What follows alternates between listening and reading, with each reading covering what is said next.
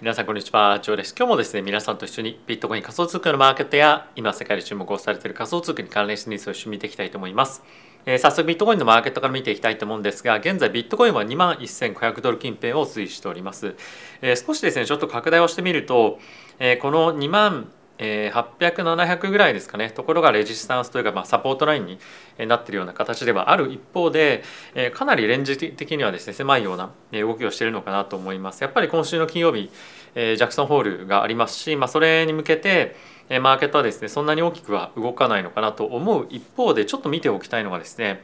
ボリュームなんですよね。ビットコインのボリュームに関しては少し前からですねかなり急激に上がってきておりましてここ最近はですねこれバイナンスのえ、ボリュームなんですけれどもかなり急激に上がってきていてでかつその高い水準が、え、維持されているということで、え、結構ですねマーケットでは非常に活発な取引が行われているというふうに言われていますと。でプラスここでどういったフローが出てるかっていうと、え結構ですね長期で保有をしていた、え投資家のですね売りが出てるという話がですねよく聞かれるんですよね。えなので、え結構ここ最近の大きなマーケットのえ下落あのいくつか何回か起こってますけれども、まあ、やっぱりここからさらに下がっていくというような心配がマーケットにそういった動きをもたらしているんじゃないかなと思うので、えちょっとやっぱり上値が重い展開というのは、まあ、一つは今週っていう観点では続くんではないかなと思います。でその一方で、え結構まあそれだけマーケットではですね株式マーケットも含めてえー、まあ悲壮感みたいなものがですねちょっと若干あるというか、まあ、警戒感が非常に高くあるということで、え今回のそのジャクソンホールでそんなにですね多価的なコメントっていうのが出ないようであれば、まあ、一気にマーケットちょっと跳ねるというような感じにもなるんじゃないかなと思うのでえジャクソンホール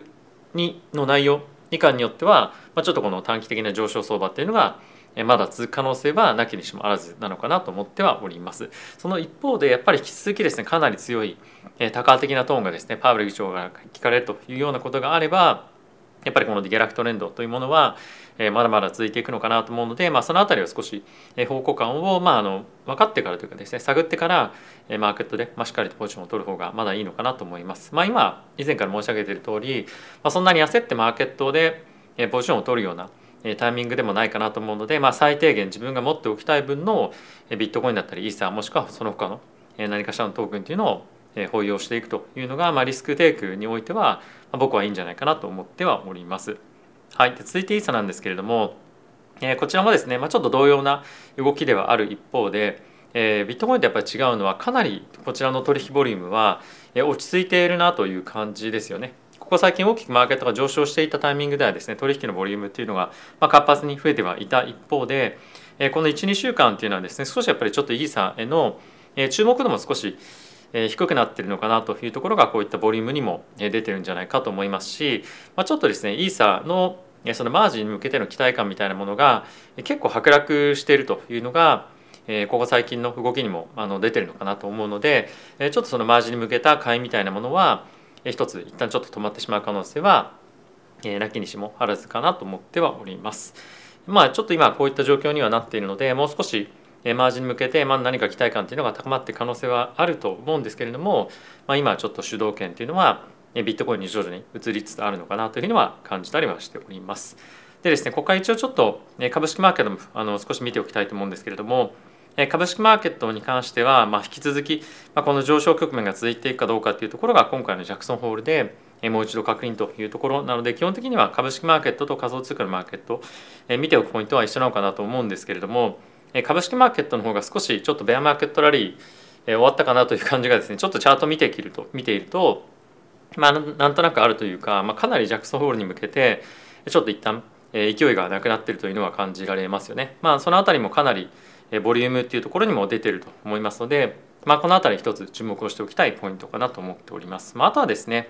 ドルインデックスここ最近本当に大きくまたラリーをしてきていてこの直近高値っていうところをまた抜けていくかどうかっていうところにも差し掛かっておりますし、まあ、これはですね金利っていうところが非常に大きな役割を果たしているかと思うんですけれども、えー、直近のですね、まあ、この10年債の金利っていうところも3%を抜けてきておりますし、まあ、あとは、ドルとユーロっていうふうに対比した時に、結構ですねここ最近やっぱりそのドルの強さっていうのが非常に際立っておりまして皆さんもおそらくちょっと見て見ておられるかもしれないんですけれどもこのユーロドルの水準がですねついにパリティを割ったんですよね。でこれ本当に歴史的なあのイベントになっておりまして本当にここ最近のものすごい勢いによって、まあ、ドルが買われてるっていうのもあるんですけれども、まあ、かなりユーロの弱さっていうのがあのマーケットでは、えー、気にされてるかなと思います。でですね今日もちょっと後ほど見ていきたいと思うんですけれどもユーロはですね先日利上げしましたよね ECB の方で。でこれが、えー、続けてできないんじゃないかもしくは方向転換しなければいけないんじゃないかっていうのが、えー、ECB の内部の方からもコメントが出てることもあって、えー、ちょっとですねさらにユーロ売りみたいなところがま出そうと、まあ、なのでさらなるドル買いドルの上昇というのが続いていくとなると仮想通貨だったりとか、まあ、とは株も含めちょっとリスクアセットに関しては、え、ま弱,、ね、弱含む可能性がこういったところを見ると、まあ、あるのかなというところはあの警戒しておかなければいけないのかなと思うので注意をしていきたいなというふうには思っております。はい、でここからですね皆さんと一緒にマクロに関連したニュースに加えて仮想通貨に関連したニュースですね。一緒に見ていきたいと思うんですけれどもまずはですねこちら見ていただきたいと思います。はいこちらですね今日発表がありましたアメリカの方のですね PMI の数値が出てきておりました。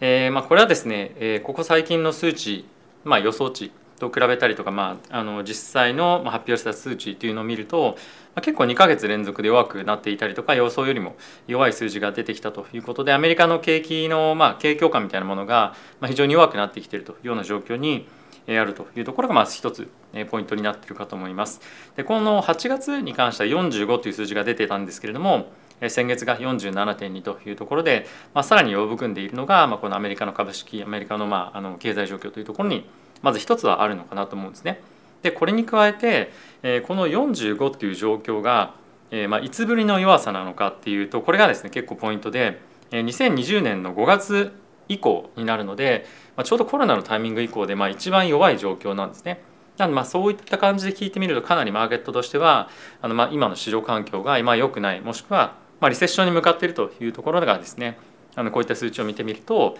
まあすごいなんかリアル感が出てくるんじゃないかなと思いますし、まあ、これはあとはですねアメリカだけではなくてヨーロッパ日本も含めた、まあ、ヨーロッパですとか他の世界各国も同様な状況になっていてじわじわじわじわですね経済のまあ、景況感みたいなものが非常に悪くなってきているというのが世界的に今起こっているというようなことですね。日本もですね、まあ、この記事の中に含まれていたりですとか、まあ、あとはドイツプラスまあヨーロッパですね、まあ、そういったところが中心にはなっているんですけれども特にヨーロッパに関しては本当に今あの厳しい状況になっていて、えま、直近でですまた、え天然ガスの価格が大きく上昇していたりとかしているので、えそういったところを考えてみてもエネルギー価格からの物価上昇というところはまだ続く可能性があるのかなというところも、まあ、そういったところから見ると、まあ、不安感というのは漂ってくると思いますし、まあ、引き続きロシアと、ま、ドイツの関係もそうですしまあ、あとは世界的な干ばつというものがですね今ヨーロッパの方で起きておりましてちょっとこちらの方を見ていただきたいんですけれども欧州の方ではですね過去500年で最も深刻な干ばつに直面しているということでヨーロッパの方はですね本当に今年穀物が全く取れないところも出てくるんじゃないかと思うので、まあ、さらにえまあ、食品関係の値段っていうのが上がりやすくなるかと思いますし、まあ、あとはですね、えまあ、電気関係の、まあ、需要みたいなものが非常に高まることによって電気の値段とかっていうのも上がってくると思いますし、まあ、とは冬に向けて今ですね十分な石炭だったりとか、まあ、エネルギー源っていうのがま確保できない状況になる可能性も高いんじゃないかというようなことも言われているので、え、さらにですね年末に向けて欧州の方では電気代とかっていうところも上がってくることによって、まあ、さらなる景気減速というところがある可能性も、え、ま今後予想されるんではないかなと思うので世界的なですね経済不安景況感の不安みたいなものはもっともっとこれから強くなっていくんじゃないかと思うので本当何回もあの僕は申し上げたいんですけれども、まあ、焦って今投資をする環境ではないので短期でいろいろとやるのは本当にいいと思うんですけれども長期で保有するようなポジションを焦って作るというのは、まあ、避けて、えー、まああのまあ、いいところで自分が本当にまあ長期で、まあ、ある程度、えー、まあなんていうんですかねあのストレスがかかんないような水準で現物で買うというのはまず一つ心がけた方がいいんではないかなと僕は思っております。はい、でもう一つここからですねあのもう一つ、まあ、仮想通貨に関連したニュース皆さんと一緒に見ていきたいと思うんですけれどもえまずはこちらから見ていきたいと思います。えビットコインのですねウィークリーのチャートが、まあ、ベアマーケット入りというかベアマーケットがさらに続くんじゃないかということを、えー、まあ、意味示してるんじゃないかというようなチャートになっておりますと。でここで言ってるのはですね50週の50週ですね。50日ではなくて50週のムービングアベレージがですね100日のムービングアベレージを割り込んでいくんじゃないかというふうにまあ言われているんで、まあ、ちょっとチャート見ていきたいと思うんですけれども、まずはですねビットコインの週足のチャートを一緒に見ていきましょう。でこちらがビットコインの週足のチャートですね、見ていただければあの分かる通りなんですけれどもこの、オレンジがですね100日の100週かこれは50週か。50週の移動平均線になっておりまして50週の平均線がこの白のですね線これが100週の移動平均線なんですけどもこれを割り込んでいくというような形になっていくのでさらにですね短期的なトレンドという観点ではまだまだ下落が続いていくんじゃないかというところが一つこの記事ではポイントとして挙げられていました。でこれに加えてもう一つ面白いなと思ったのがこれまでのですねビットコインのベアマーケットのベアマーケット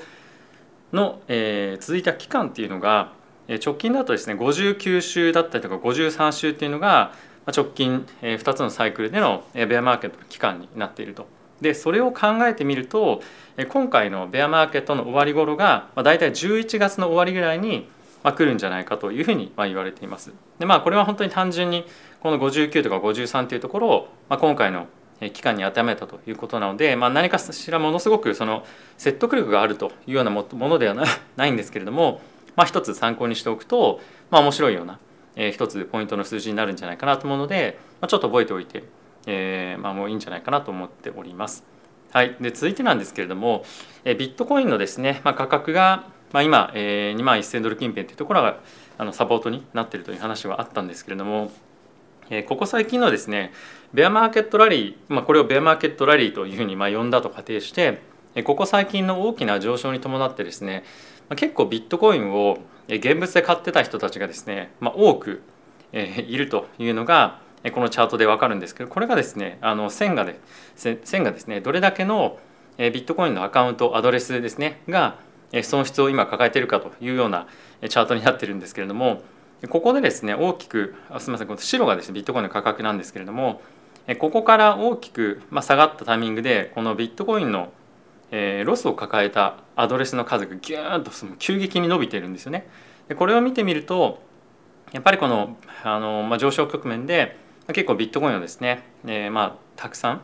買ったというか、まああのまあ、いろんなたくさん買ったアドレスが、まあ、あったということで、えー、急激にロスが伸びているというような状況ですね。で過去に同じ水準で見てみるとここだったここですよねここの、えー、ビットコインの価格ここなのでまあその時はこの数字だったものが今はまちょっとギャップアップしているような感じになっているのでやっぱりちょっとここ最近の大きな上昇局面で少しまあ期待感というところも含めてビットコインを現物で買っているという人が非常に多かったっていうのがこういったところからも一つ分かるかなと思いますしもう一つですねこれが先日のちょっとリクイデーションの指標をですね表したもの、まあ、あのリクイデーションの数をま表したものなんですけれどもロングのリクイデーションっていうのがここで大きく起こったっていうのが一つ分かるとこなんですがこれも同様にこの大きな上昇局面によって結構ですねロングを持っていた人たちが、まあ、あの綺麗に現れてここでリクイデーションが大きく落ちたということなので、ま、結構ですね短期も長期の人もこの上昇局面で、ま、結構みんなバンバンビットコインに関してはトレードしたりとか、ま、投資をしたということが、ま、活発に行われていると、まあ、いたというかいるというかいうのがこういったところからも分かるんじゃないかなと思うので、ま、少しマーケットとしてはここ最近の大きな上昇に伴って、まあ、ついにその投資すべき局面来たかみたいな感じの、まあ、少し楽観的な見方っていうのが強くあったっていうのはこういったところでも分かるんじゃないかなと思いますしおそらく今まだですねビットコインに関しては2万ドルっていうところを大きな、まあ、割り込むような勢いで下がっていってはないのでまだまだそんなに、まあ、危機感みたいなところはないと思うので、まあ、おそらくですねまだビットコインに関しては大きくあのジャクソンホールを含めて、まあ、何かしらの背景ですね、まあ、下がっていくことによってさらなる liquidation が出る可能性は一つあるというところは見ておいてもいいんじゃないかなと思います。はい、続いてはこちらのニュース見ていきたいと思うんですけれどもえこちらはですね現在えレンディングのマーケットがですねかなりま活発というか、え、需要と供給のバランスがちょっと取れてないというような形になっているそうですと。というのもですねここ最近は BlockFi ですとかセルシウスのような、えレンディング会社がですね非常にたくさん潰れてしまいましたよね。それによって貸す側がですね今全く足りてないということで、え貸してくれる人に対してあの借りる側がですねもう貸してください貸してくださいみたいな感じになっているので、え金利がですねその仮想通貨を貸すことによって得られる金利がここ最近大きく上昇しているというのが一つすごく注目をされておりますと。で、えー、まあこういった状況でもあるのでおそらく皆さんが手元にある、まあ、ステーブルコインとかをですねどっかに預けてステーキングということをするようであれば、まあ、以前よりも非常にいい金利条件っていうのが得られる可能性があるのでもし手元にもしあのしっかりとまあ資金が余っているようであれば、まあ、ステーキングっていうのを一部利用してもいいんじゃないかなと思うので、まあ、あのどこもかしくもいいのかっていうとやっぱりちゃんと比較をしてあとは財務体質っていうところも確認をして、えー、まあその辺は預けるかどうかっていうのもちゃんと考えなければいけないんですけれども僕はですね今普段利用しているのはバービットを主に使ってるんですけれどもバービットだと USDC を預けておくと、まあ、年率ですね 5.5%USDC でもらえるのでそういったところで預けてると。でそこに関しては常にいつでも引き出せるような条件でかなりま好条件なんで、まあ、そういったところは、まあ、あのいろんなところを皆さんがご自身がお使いの取引所だったりとか、まあ、いろんな仕組みを見て比べてやってみるといいんじゃないかなと思います。はい。ということで皆さん今日もいかがでしたでしょうか？えー、これだけ狭いレンジでここ2、3日ですかね、推移をしていながらも、これだけの大きなボリュームが、え、伴ってマーケットで動いているというのはちょっとまあ違和感がなきにしもあらずなんですけれども、まあ、非常にこの金曜日の展開以降によっては、方向感というのがもう少し定まってくるかと思いますし、それによって本当にもう一段上げていくのかどうかっていうところが、ま、マーケットではかなり注目が高くなっていくとは思います。とはいえ来月ちゃんと FOMC がですね、まあ、来たタイミングで実際にその利上げが最終的に何パーセントになるか何ベースになるかっていうのがあの、まあ、決まってそこでさらなるもう一段階何かしらの方向感がまた変わっていくっていう可能性もあるので、まあ、今後ですねかなり毎回の毎回の FOMC だったりとか CPI の数値っていうのは非常に重要になってくるのでそういったところを常に注視しながら自分のマーケット特に短期のポジションはまあ組み替えていくというのが非常にいいんじゃないかなと思います。あとはですね今のこういったような状況の中で本当にですね目まぐるしくマーケットが利上げ状況をどう織り込むかっていうのはかなり頻繁に変わってきたりもすると思いますし、まあ、あとはですね結構その FOMC のメンバーの中でも意見が割れてたりとかっていうのは今後ですね出てくると思うんですね。パウエル議長も含めて、まあ、その言ってることが毎回変わるみたいなことがこれまでありましたよね。いきなり多価的だったものがちょっとハト派になったりとかっていうのが、まあ、よくあったかと思うんですけれどもえ、本当にですねこういったちょっと市場環境が悪いというかマクロが不安定な状況では、え、自分の意見があのまあこうだったかなと思って一旦それでトレードしてもうやっぱりダメだったと思って速攻逃げても全然いいと思うのであの決めつけないというのは結構重要かなと僕は思っています。で結構ずっと僕はあの弱気であのはいるんですけれどもあのやっぱりそのポジションをたまに短期で取ったりもするんですが本当ダメだったらすぐ損切りすればまあいいですしすぐ利確してもいいですしあのまあそれはまあ積極的なあのリサーチというかあのまあポジションを持たないとやっぱり分かんないっていうこともあるので、えー、持ってみてあのそれでどう感じるかっていうところもですね、まあ、判断しながら、まあ、少しずつポジションを取るのであれば増やしていってもいいと思いますし無理に今動かないでも、まあ、全然いいというところだと思うので、えー、自分自分の今のマーケット環境の中で取れるリスクっていうのを、まあ、適切にしっかりと見極めながら、えーまあ、このマーケットまずは生き残るというところを前提に、えー、やっていくと、まあ、やっぱり今後来るべき、えー、ブルーマーケットの時に、まあ、しっかりと、えー、もう本当に0から100まで全部取るというのはないと思うんですけれども、まあ、しっかりと、まあ、ある程度自分が納得できるぐらいのリターンは取れるんじゃないかということを期待してですね、まあ、その環境に向けてしっかりと地盤を固めていきたいかなと思っております。はい。ということで、今日も皆さん動画ご視聴ありがとうございました。また次回の動画でお会いしましょう。さよなら。